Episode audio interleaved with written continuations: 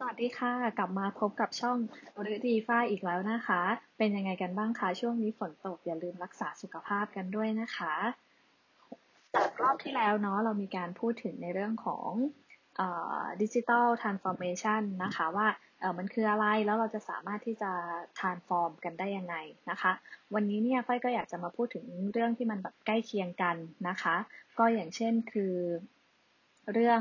data visualization and storytelling นะคะ โดยเรื่องนี้ค่ะก็เป็นถือว่าเป็นเรื่องสำคัญเหมือนกันนะคะ เพราะว่าอย่างที่เราทราบกันว่ายุคนี้เรื่องของ Data เรื่องของ Big Data อะไรต่างๆเนี่ยค่ะมันค่อนข้างจะถูกพูดถึงแล้วก็ถูกนำมาใช้เยอะนะคะตำแหน่งที่เกี่ยวกับ data scientist หรือว่าเป็น Big Data Engineer อะไรอย่างเงี้ยค่ะ ก็จะมีตำแหน่งพวกนี้เกิดขึ้นมีตำแหน่งใหม่ๆ เกิดขึ้นในโลกนี้มากมายเลยนะคะ เพราะฉะนั้นความสำคัญมันก็จะต้องมีอยู่แล้ว ทีนี้ไฟก็อยากจะขอเริ่มอยู่กับคำว่า data story ก่อนนะคะ ว่ามันคืออะไรนะคะ เราจะแบ่งพาร์ทออกเป็นที่คนเล่าแล้วก็คนฟังเนาะโดยความสำคัญของ data story อะค่ะ ก็คือเกิดจาก Data Story ก็คือการสร้างเรื่องราวนะคะ ก็คือเอาส่วนที่คนเล่าไม่ว่าจะเป็น Data อะไรก็ตาม Information Insight นะคะ ข้อมูลที่เราเก็บไว้อยู่เนี่ยมามาทำสู่กระบวนการวิเคราะห์นะคะ แล้วก็มาสร้างเป็น Data Story หลังจากนั้นเนี่ย เมื่อเราสื่อสารออกไป คนฟังเมื่อได้รับสารนะคะ ก็จะสามารถใช้ข้อมูลอันเนี้ยประกอบการตัดสินใจแล้วก็นำไปสู่ การไปใช้จริงนะคะ แล้วก็มันก็จะเกิดมูลค่าเกิดขึ้น เกิดการเปลี่ยนแปลงเกิดขึ้นนะคะ แล้วต่อมานะคะ ก็คือจะเป็นในส่วนของ objective นะคะ หรือว่าวัตถุประสงค์ในการที่จะเราจะนำเสนอ data story ของเราอะค่ะ มันจะต้องมีเขาเรียกว่าอะไรอะมีวัตถุประสงค์ 3 เรื่องใหญ่ ๆ นะคะ ที่เราอาจจะต้องตอบ คำถามของตัวเองให้ได้ก่อนนะคะ อย่างแรกก็คือ target audience นะคะ target audience เนี่ยก็หมายถึงว่ากลุ่มคนที่เราจะต้องการให้รับรู้ข้อมูลอันนี้คือใคร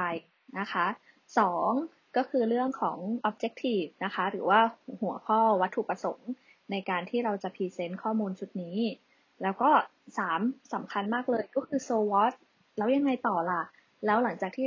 ผู้ฟังได้ฟังเนี่ย เขาจะนำข้อมูลของเรา ไปใช้อะไรบ้างนะคะ ยกตัวอย่างเช่นนะคะไฟอาจจะเป็นเมนเจอร์เนาะเป็น HR manager ทีเนี้ยในระหว่างการทำงานก็ได้มีการเก็บข้อมูลพนักงานอยู่เรื่อยๆอาจจะมีทำเซอร์เวยบ้างทำอะไรบ้างอะไรเงี้ยนะคะ แล้วทีเนี้ยพบว่าช่วงหลังมาเนี้ยในหนึ่งปีที่ผ่านมาเนี่ยพนักงานเนี่ยออกจากบริษัทเราบ่อยมาก แล้วเราก็เลยทำ exit interview แล้วก็เก็บข้อมูล ทีนี้ก็พบว่า insight เนี่ยมีจุดจุดหนึ่งนะที่พนักงานรู้สึกว่าบริษัทเรายังไม่สามารถ support เขาได้เต็มที่ก็คืออาจจะเป็นเรื่องของด้านด้านสุขภาพอย่างเงี้ยค่ะ สุขภาพจิตบางคนมีการ burnout บางคนรู้สึกว่าเรื่องการ support ทาง ด้านปัญหาสุขภาพเนี่ยอาจจะยังน้อยบางทีเขาคับข้องใจ work from home ด้วยอะไรต่างๆ ด้วยเกิดความเครียดก็เป็นสาเหตุที่ทำให้เขาลาออกนะคะ สิ่งที่เราต้องการเนี่ยเราอยากจะเสนอไปทางที่องค์กรว่า เอ้ยเราจะมีช่องทางอะไรที่จะทำให้พนักงานเนี่ยสามารถที่จะแชร์ หรือว่ากล้าที่จะเปิดใจเพิ่มมากขึ้นนะคะ เพื่อที่จะดึงให้พนักงานที่มีประสิทธิภาพมี performance ที่ดีเนี่ยอยู่กับเราไปได้ นานๆนะคะ โดย target audience ของไฟก็คือผู้บริหารใช่ไหมคะ objective ก็คืออจะเป็นการรายงานนะคะ สาเหตุที่พนักงานลาออกนะคะ เปอร์เซ็นต์การลาออกต่อปีนะคะ แล้วก็นำเสนอในเรื่องของการขออนุมัติสวัสดิการที่เกี่ยวข้องกับเเรื่องปัญหาสุขภาพที่จะทำให้พนักงานเนี่ยได้รับ สวัสดิการที่ดีมากยิ่งขึ้นนะคะ ส่วนโซวัตก็คือตั้งใจว่าหลังจากที่การพรีเซนต์นี้จบลงนะคะผู้บริหารเนี่ยจะต้องมีการ take action นะคะ หรือว่าอนุมัติในการที่จะให้งบประมาณเราในการดำเนินการเรื่องนี้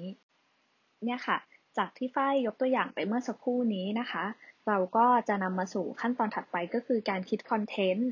นะคะ หรือว่าการสร้าง storytelling นะคะ โดยการที่เราจะทำในสิ่งที่เรียกว่า storyboard storyboard เนี่ยก็หมายถึงว่าการร้อยเรียงเส้นทางข้อมูลต่างๆ เพื่อให้ไปถึงจุดหมายนะคะ คือเราทำอะไรที่ไหนทำไม แล้วเราต้องการจะให้ใคร take action กับเราบ้างนะคะ โดยส่วนสำคัญของ storyboard เนี่ยก็มีหลากหลายนะคะ หลาย ๆ ทฤษฎีเลยบางที่บางคนก็จะบอกว่ามันจะต้องมีส่วนเริ่มต้นนะคะ มีช่วงกลางเรื่องแล้วก็มีส่วนจบนะคะ หรือว่าบางครั้งเนี่ยก็อาจจะมีการน่าตื่นเต้นนะคะ เพิ่มจุดคลายแม็กจุดเด่นอะไรที่เป็น keyword เนี่ยเราจะต้องไฮไลท์แล้วก็เล่าให้เห็นถึงสาเหตุหรือว่าขายในสิ่งที่เราต้องการจะขายแล้วผู้บริหารหรือผู้ฟังเนี่ยเขาจะได้ซื้อเรื่องราวของเรานะคะ โดย storyboard เนี่ยค่ะ มันจะต้องระบุถึงปัญหานะคะ แนวทางการแก้ไข ประโยชน์ที่ผู้ฟังจะได้รับ แล้วก็สิ่งที่ผู้ฟังจะต้องทำโดยเราก็จะใส่แบบสอดแทรกเข้าไป ว่าเอออันนี้คือสิ่งที่การ present นี้คือวัตถุประสงค์ที่เราต้องการให้มีการเกิด action แบบนี้เกิดขึ้นนะคะ ทีนี้ค่ะเราก็นำมา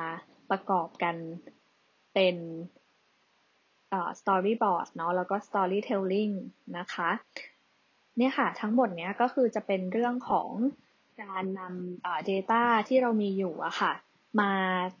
มาทำให้มันจับต้องได้นะคะ เพราะว่าบางครั้งเนี่ยเหมือนเราพูดถึง data data มันก็คือ data จริง ๆ ก็คือแยกไปแบบชื่อนามชื่อชื่อนามสกุลแบบหนึ่งนะคะสาเหตุที่ลาออกเขาก็จะเป็นแบบหนึ่งหรือว่าความพึงพอใจของคนนึงก็จะเป็นอีกแบบหนึ่ง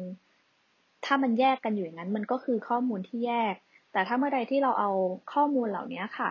มาสามารถมาหาความเชื่อมโยงนะคะ มาหาอินไซต์ได้ว่า เอ้ย สิ่งสิ่งนี้บอกอะไรกับเรา เราอาจจะไปทำในรูปแบบกราฟ เราอาจจะไปทำในรูปแบบของการเอ่อ analyze เป็นเปอร์เซ็นต์นะคะ รวมถึงการวิเคราะห์ว่า เอ๊ะ แล้วสาเหตุจริง ๆ เนี่ย มันคืออะไร แล้วข้อมูลอะไรที่มันยังขาดอยู่ที่มันจะมาเติมเต็มในส่วนของ Data ที่เราจะไปนำนำไป present เพื่อที่จะสามารถ ได้ action จากทางผู้ฟังที่เป็น target audience ของเรานะคะหวังว่าเรื่องของ data visualization แล้วก็ storytelling เล็กๆ น้อยๆ อันนี้จะเป็นประโยชน์กับทุกคนนะคะ แล้วก็เดี๋ยวกลับมาพบกันใหม่สำหรับ EP หน้าค่ะ ขอบคุณนะคะ